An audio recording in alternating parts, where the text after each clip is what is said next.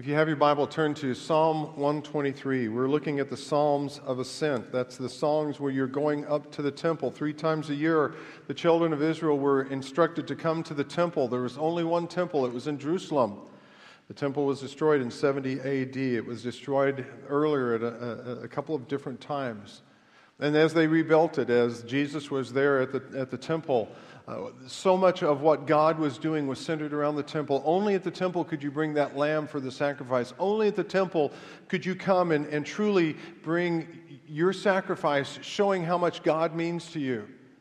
And these 15 Psalms of Ascent, Psalm 120 through 134, as you look at these Psalms, these were the songs they were singing as they were coming into the presence of God. In their mind, that's where God dwelt. The tabernacle is where the Shekinah glory, the glory that we could not even look at, that's where it was centered in the tabernacle and then later in the temple. It says when, when God came and they dedicated the temple, they couldn't even go in for all of the, the, the glory that was there, this Shekinah glory, this cloud.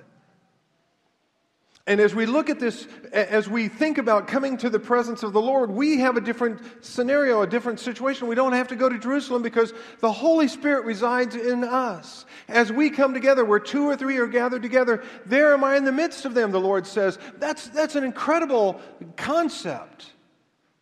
That when we gather together, God's glory is in us. Look at the person next to you. Do you see any God's glory there? Okay, maybe we need to work on that a little bit. But we miss out on so much that we were made for more. And today we're looking specifically at Psalm 123. It's a very short psalm. It's a psalm that really just gives us a snapshot. I'm convinced we fundamentally misunderstand what God wants to communicate to us through this book, through His Word. So many people believe this Bible is simply a rule book and takes all the fun out of life. Most people don't want to read a rule book right? Is it important to read the rule book? Sometimes it is. November 10th, 2011, the Raiders were playing the uh, Chargers. Any Charger fans here? Yeah, okay. The Raider fans? Oh, we'll pray for you. On fourth and one, midway through the first quarter, Hue Jackson went to his go to trick play. Shane Lechler. Who's Shane Lechler?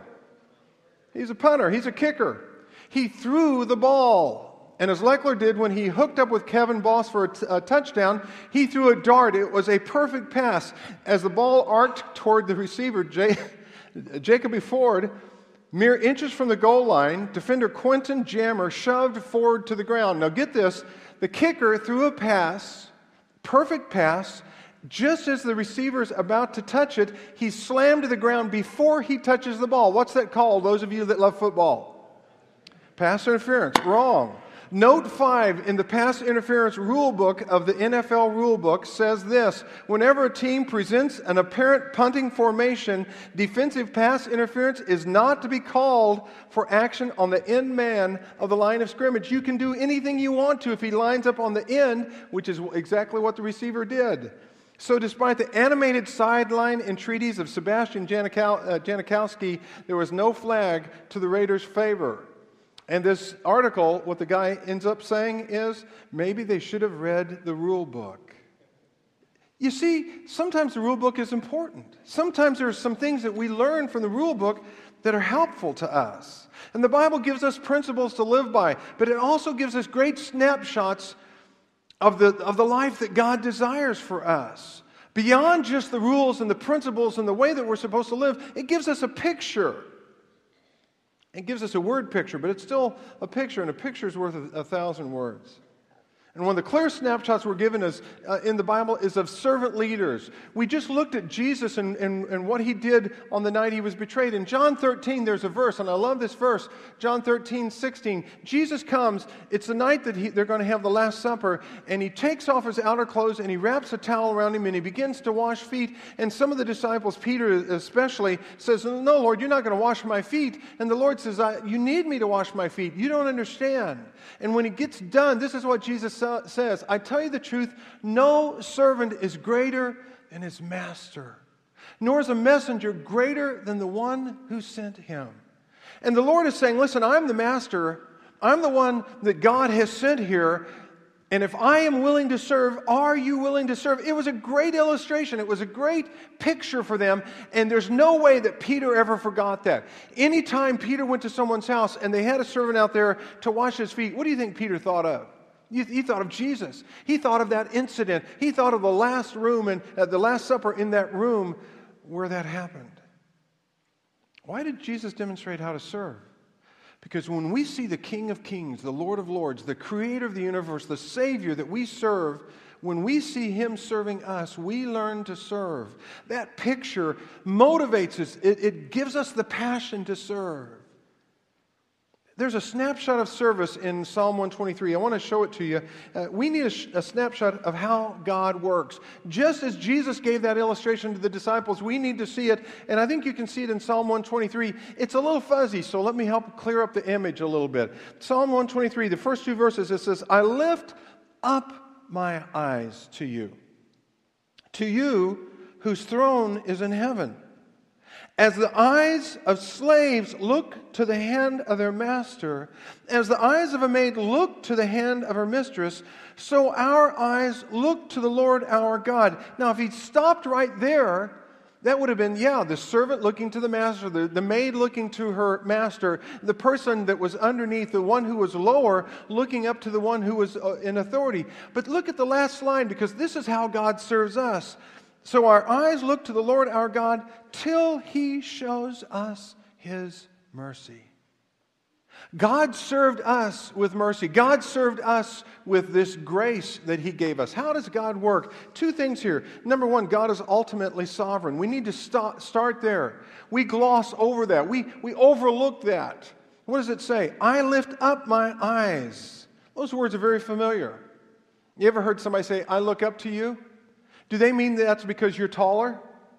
Not usually. It's not a physical thing, is it? When you say, I look up to someone, now some of you are saying, well, I'm pretty tall. People have said that to me a lot. But that's not what they really mean. When you say, I look up to someone, it's usually, that means you respect them. That means you admire them. That means you, there's something about them that you want to emulate. That's absolutely what we're saying here. God is superior to us. We want to emulate him. We want to live like him. We want to be like him. We want his character to be our character. We want what God has to be in our life. I lift up my eyes. I look up to you, God. God is superior to us in intellect, in his ability to think, his ability to reason. He's, he's superior to us in his power, the things that God can do. Can you hold back the Red Sea so people can walk through it? Can you cause the sun to, the, the shadows to go backward? It says in the Old Testament that that happened. Can, can you cause hailstones to, to fall and destroy a city? Can, can you uh, do all these other things? Can you cause Peter to walk on water even for a few steps? Can you raise somebody from the dead? God says, I am superior to you in power. God is superior to us in wisdom, in every imaginable quality, in character, in essence. To begin to understand how God works, we have to start with who God is. God is incredible. Uh, Psalm 22, 3 and 4, all the way through the Psalms, you see this. Yet you are enthroned as the Holy One, it says. You are the praise of Israel. In you, our fathers put their trust. They trusted, and you delivered them.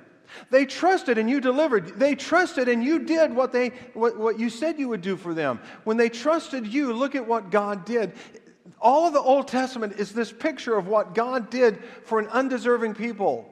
God did it for Israel because they were always right. God did it for Israel because they never messed up, right? Is that right? They wandered in the desert for 40 years because they couldn't even get it right after 10 unbelievable plagues. And after 40 years of wandering in the desert, God fed them. God made sure their shoes never wore out. God gave them the water that they needed. And when they got to, to the land of Israel, even after 40 years, what did they do? They turned their back on Him time after time after time. The Lord says, Listen, you need to start, if you want to see how I work, you need to understand that I am sovereign. Sovereign, from the, the Webster's dictionary, says supreme in power and authority, needing no external control. In fact, I'd go a step further, not needing no external control, but no, no one can control him. God is supreme in power and authority. God is in control. He's perfect, He's holy, He's just and loving. He, that means he's going to have justice and also show love at the same time. We can't even fathom how that works. He can be trusted, he delivers. We rebel at the, the concept of being a slave.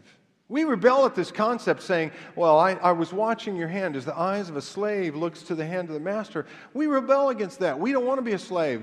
Folks, you are a slave. You're a slave to so many things you don't even realize you're a slave to it. You're a slave to TV because the commercials have told you what to eat and what to wear and where to go and what to drive. Is that not true? You don't believe it. Finish this. You deserve a. I rest my case. So get out and get away to. You guys all know it. And you say, well, I don't watch TV that much. No, but you knew the commercial.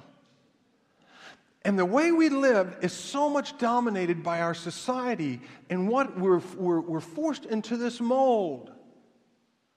And the Lord says, Don't you understand? You are a slave. And when we rebel against this, we say, but the New Testament teaches us to have confidence. It, it tells us that we have confidence in Christ. Remember Luke 11, 19, it says, 11 9, it says, Ask and it will be given to you, seek and you will find, knock and the doors will be opened unto you. But even that's balanced with 1 John 5 14. We're to approach it and ask according to his will, for that's when he hears us, is what that verse says. Hebrews 10 19 says, We have confidence to enter the most holy place by the blood of Jesus. But it's easy for that confidence to turn into self sufficiency. It's easy for that confidence to turn into arrogance. Have you ever known an arrogant Christian? Have you ever known one that, that walks in and they're just kind of, they're full of themselves and they're pompous and they're, they're a bag of air when they come in? And they, they swagger and they, they, they say, I've been saved by the blood. Yes, you have. Was it something that you did? Was it something that, that you earned? Was it something that you deserve? Is it some? No, it's mercy. It's mercy.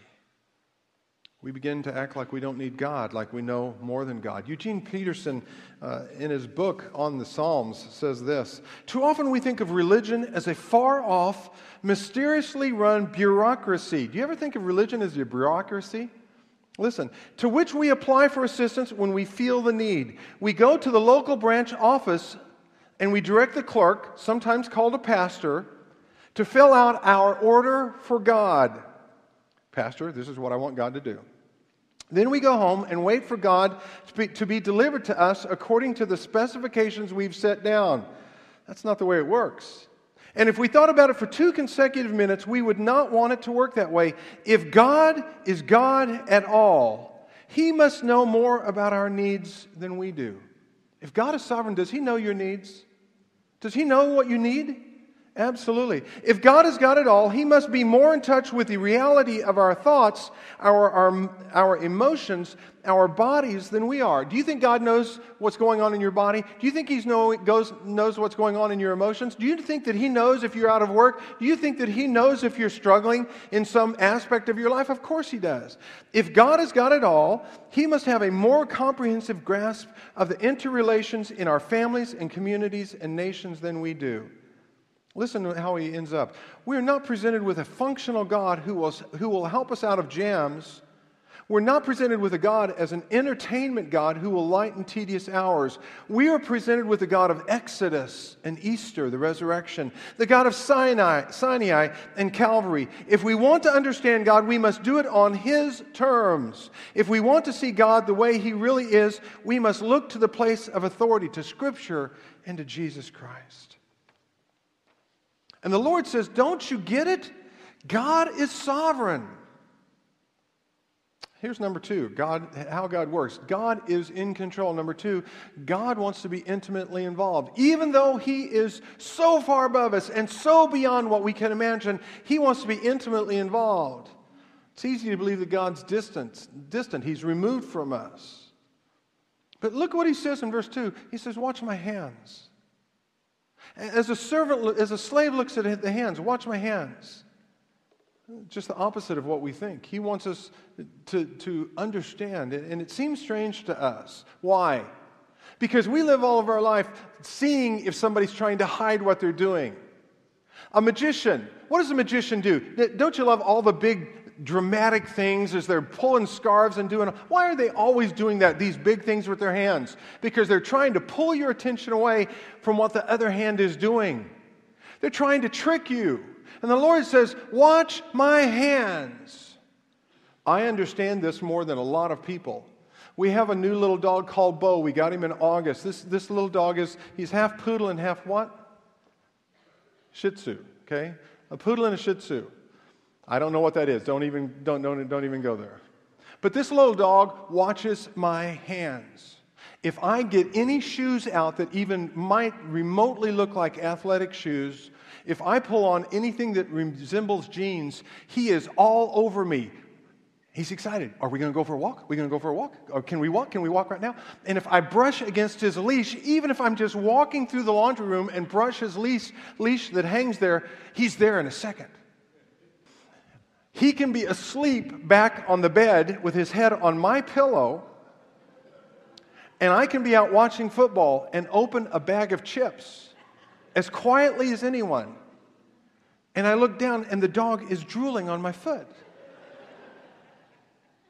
He's watching my hands constantly to the point that it's just kind of creepy every now and then.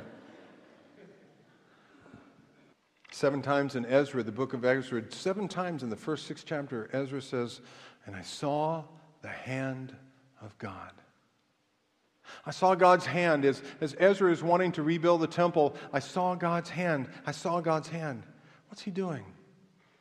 What is God doing in our midst? In Acts chapter 3, right after the day of Pentecost, Jesus has, has been resurrected. He's been taken back. In, in Acts chapter 3, there's this story that Peter and John come. There's a, a, lame person sitting where? In the gate of the temple. They're coming up the steps to the temple. The south, the south steps is where I believe that he would have been. They're coming up the south steps where Jesus taught so many times. And Peter and John are there, and this lame man is there. And look at what it says. When he saw Peter and John about to enter, he asked them for money. Peter looked straight at him, as did John. Then Peter said, Look, look at us. Watch my hands. Look at us. So the man gave them his attention, expecting to get something from them. When's the last time you looked at God's hands expecting to get something from him? He expected to get silver, and Peter goes on and says, Listen, I don't have the silver you're looking for. I don't have the money that you think you need. What I have for you is more than that. And, the, and he said, In the name of Jesus Christ, get up, walk, go home. And the man who thought that he needed a coin really needed a healing. The man who thought that he needed this little thing was given this banquet. He was begging for a cracker. And the Lord said, Here's the turkey and the roast beef and the ham and the hamburgers and everything else. The man glanced at them. He wanted his full attention. let me ask you this question Who or what ultimately wins our focus? Our circumstances? Our pain, our trials, our demands, our pressures, or, or does Christ? When's the last time you looked at his hand expecting him to do? How does God work? God is ultimately sovereign and wants to be intimately involved. I, I love uh, Ephesians 1 17 and 18, Paul is writing to this church. He says, I keep asking that the God of our Lord Jesus Christ, the glorious Father, may give you the spirit of wisdom and revelation so that you may know him better. I, also, I pray also that the eyes of your heart may be enlightened in order that you may know the hope to which he has called you. The eyes of your heart to be enlightened. We need a snapshot of how, God's wor- how God works. Number, number two, or letter B, we need a snapshot of how God cares. Go back to Psalm 123. Not only does God want to work intimately in your life, not only does He want His hand to be a part of your life, this is what, how He cares. Psalm 123, verses 3 and 4. Have mercy on us, O Lord. Have mercy on us. For we have endured much contempt. You ever been held in contempt? Have you ever had someone heap contempt on you because you're a Christian, because of your faith? They, they laugh at you, they ridicule you, they, they say, Oh, you believe that Jesus was raised from the dead? Are you kidding me? You're, please tell me you're joking. You know, one of these guys who goes to church and reads the Bible, it's contempt. Look at verse 4. We have endured much ridicule from the proud, much contempt from the arrogant. You say, well, where in the world does that show us that God cares? Well, what is he asking for? He's asking for mercy. Here's the two places, here's the two ways that God shows us that he cares. He shows us he cares by giving us help. Come find help. Number one, come find help. When you've been held in contempt, when people are ridiculing you, when you're in trouble, the psalmist who writes this, as he's walking up to the, to the temple, maybe along the way he sees people who see him going to the temple and they're shaking their head like, there he goes again. Three times a year, like clockwork, he comes by and he's dragging this lamb and he's going to offer this lamb. What does he know? Eh, this isn't helping him. It's not doing him any good. Yeah, they go off to church every Sunday morning and look at them. They're still struggling in their work. Look at them. Eh, they're, they're going off to church and they're still struggling in their relationships. Look at them. It's not helping them. And they're, they're holding us in, in contempt, he's in trouble. And time after time, we have snapshots in the Bible. Nehemiah 2. Nehemiah is back building the wall, and he calls all the people together. He says, The king has provided me all of this. Last week we looked at some of that. The king has provided all of the, the supplies we need, all the money we need. We need to be the manpower. Let's get busy. What does it say? Nehemiah 2.19, when Sanballat the Horonite, Tobiah the Ammonite official, and Geshem the Arab. If you're looking for names, these are not three names. Sanballat, Tobiah, and Geshem. Don't use those. When they, and Geshem the Arab heard about it, they mocked and ridiculed us. Folks, listen to me. In our society for the last couple of hundred years, if you were a Christian, there was some modicum of honor. There was some, there was some uh, ability to stand tr- strong and to say that we're Christians and to be proud. Today in our society, when you stand strong and say that you're a Christian, people will mock you. When you go to school, students, you will be you, you will have students say to you, "Oh, you're not one of those Christians, are you?" When you stand strong in the workplace, you might be overlooked for a promotion. There, there are going to be some things that we're going to pay for, and it's going to get worse before the Lord comes back. When you're in trouble, understand that God understands.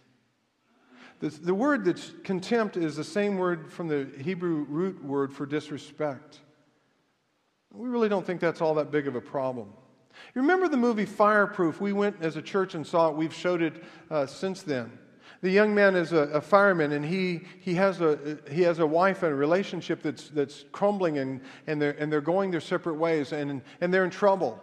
And what does the wife say to him? One day she comes in, and as, as she comes in, she looks over his shoulder. He, he blanks out the, the computer screen. He turns it off quickly because he's looking at pornography, something he knows he should not see. And you remember what she says? Do you love me more than that? Do you love me more than that?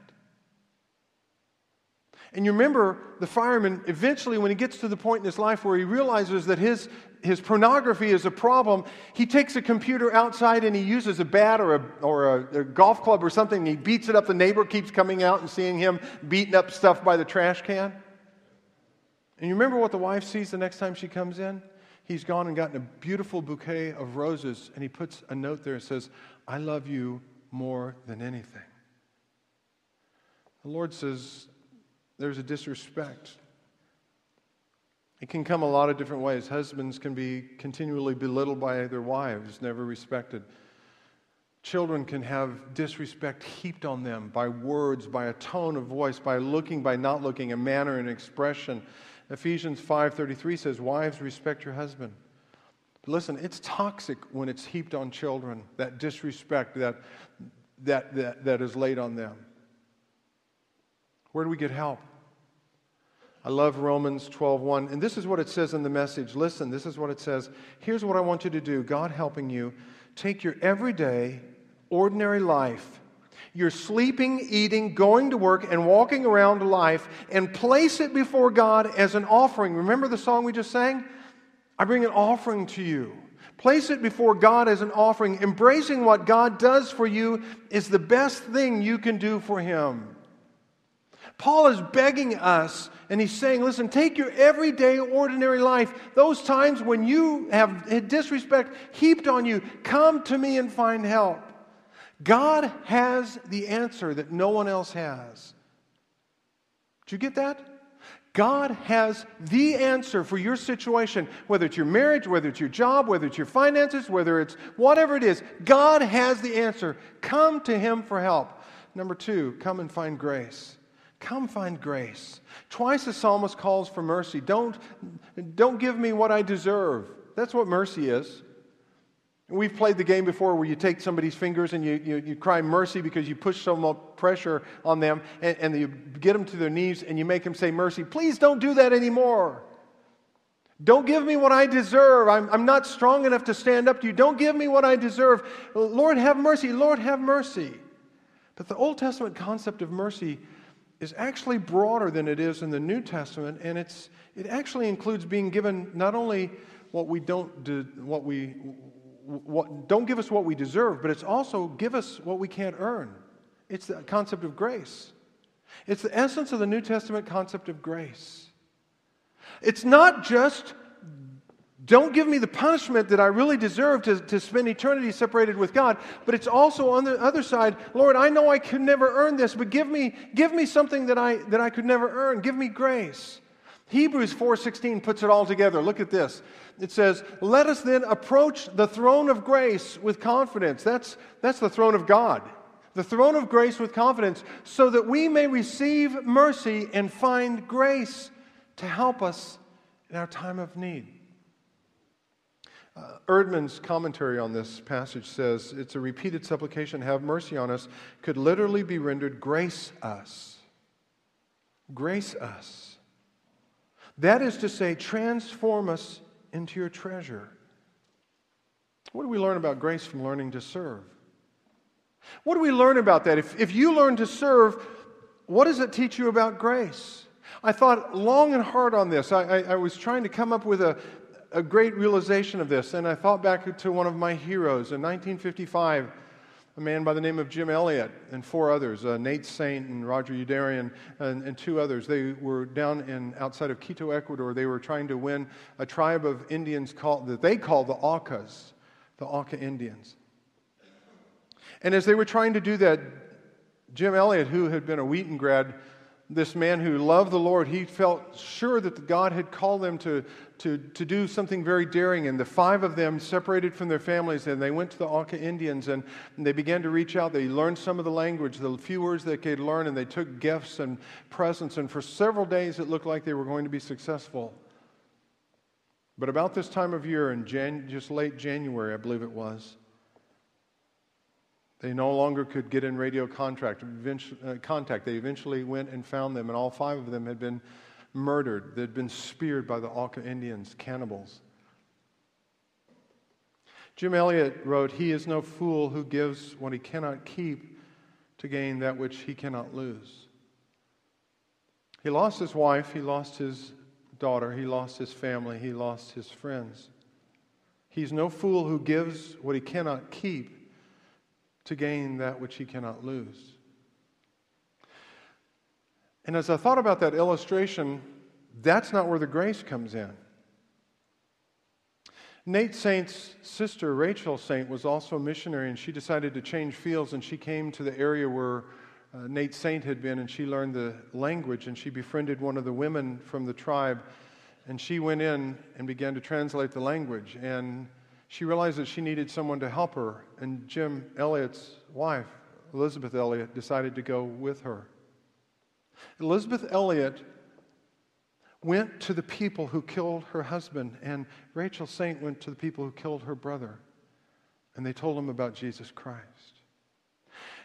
And the big breakthrough, according to Rachel Saint, the biggest breakthrough is one night when one of the, the ladies there that they had befriended, they had tried to work with, became deathly sick and they didn't know why, and she didn't know why. And the witch doctor came and left, and nothing was helping them. And they, they didn't have medicine, they didn't have anything else. And Elisabeth Elliot and, and Rachel Saint began to just lay their hands on this woman and pray, Lord, we don't know how to serve her. And it came upon them that what they needed to do was get her fever down, and so they began to, to mop her with the water. It wasn't even that cool, but it was the coolest that they had. And they began to get the fever down any way they could. And for three days, they served this woman round the clock. Neither one of them slept for 72 hours as they ministered to this woman, praying for her, bathing her, trying desperately to help her get through this time. And she lived. She was the first one to accept Jesus Christ. And she told others. And one day she came back to Rachel and she was in tears flooding her face. And she said, I have to tell you something horrible. And she said, What? She said, I was the one who led the men that killed your husband and your brother. I was the guide. I knew where they were. I was the one who told them. And Elisabeth said, But you're my sister in Christ. And God loves you, and so do I. And that's grace. And that's something that only God can do. To change our hearts to love the person that we should hate the most. To change our hearts so we serve the person that is the least likely for us to serve. And as we do that, we're entering into the temple, into the presence of God. And we're saying, Lord, have mercy. Lord, grace us. And through us, grace others. And his kingdom is built more each day as we do that. Would you pray with us? Thank you, Father. Thank you for an amazing story of love and forgiveness and grace. Thank you, Father, that in those times when we couldn't possibly do what you've called us to do, you can do through us and in us those things that are impossible. And we come to you today because we are not in control of our life. We, our lives are spinning out of control many times. And even when we think we have it under control, Father, we're just fooling ourselves. We want you to be intimately involved. We want you to, to be woven through everything that we do, all of our lives. We need you, Father. We need your help. We need your compassion, your love, your care. Grace us, Father. Grace us. Father, if there's one person here today who's never experienced the love of the cross, the grace of the cross, the forgiveness of the cross, the transformation of new life in you. May they come to know you even today. We pray this in Jesus' name. Amen.